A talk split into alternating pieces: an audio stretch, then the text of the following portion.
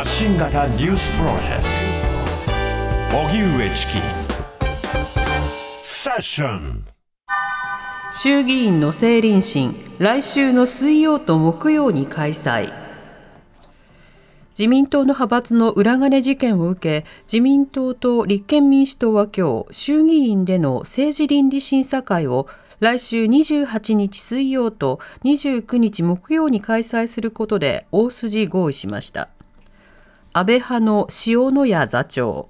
松野前官房長官、西村前経産大臣、高木前国対委員長、二階派の武田元総務大臣の5人が出席する意向で、非公開での質疑を希望しているということです。しかし、立憲民主党は公開での開催を求めていて、質疑時間を含め詰めの協議を行っています。そのような中、衆議院予算委員会は今日、来年度予算案の採決の前提となる中央公聴会を今月29日木曜に開催する日程を議決しました。また、中央公聴会に先立ち、各省庁の政策課題などを審議する分科会を27日と28日に開催することを決定。中央公聴会の前に分科会を行うのは昭和33年以来となり異例のことになります。日経平均株価史上最高値を更新。3万9000円台を突破。今日の東京株式市場はアメリカの半導体大手エヌビディアの好調な決算を受けて日本の半導体関連企業などが買われ大幅に上昇しました。取引時間中に一時3万9000円台を突破してバブル経済期だった1989年12月29日の史上最高値3万8957円を上回るとその後も株価は上昇。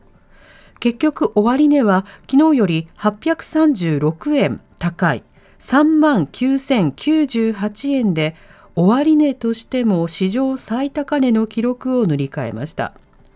今年の日経平均株価は半導体 IT 関連銘柄の上昇をてこに急ピッチで値上がりを続け人工知能 AI の利用拡大による関連企業の成長への期待からアメリカ株が史上最高値を更新したことも追い風となりました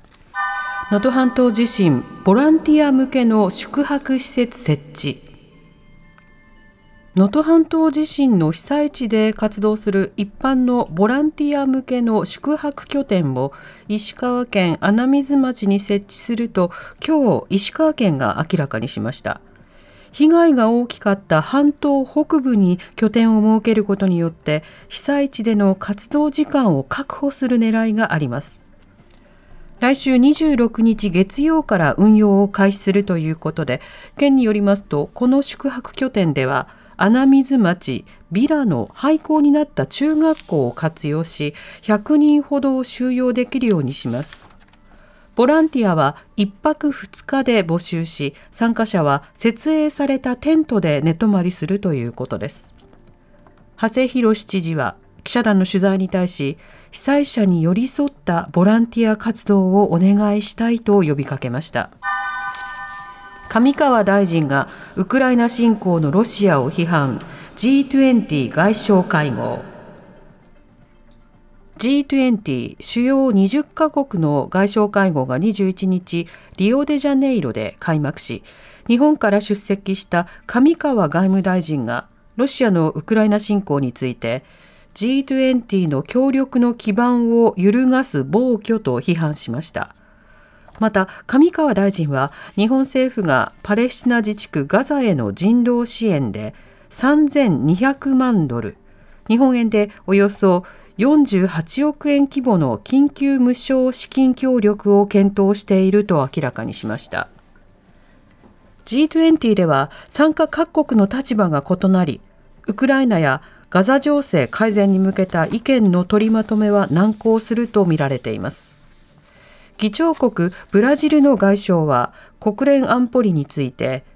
常任理事国による拒否権の発動で機能していないと指摘していて2日目の会合では国際機関の改革に関する議論が行われる予定です。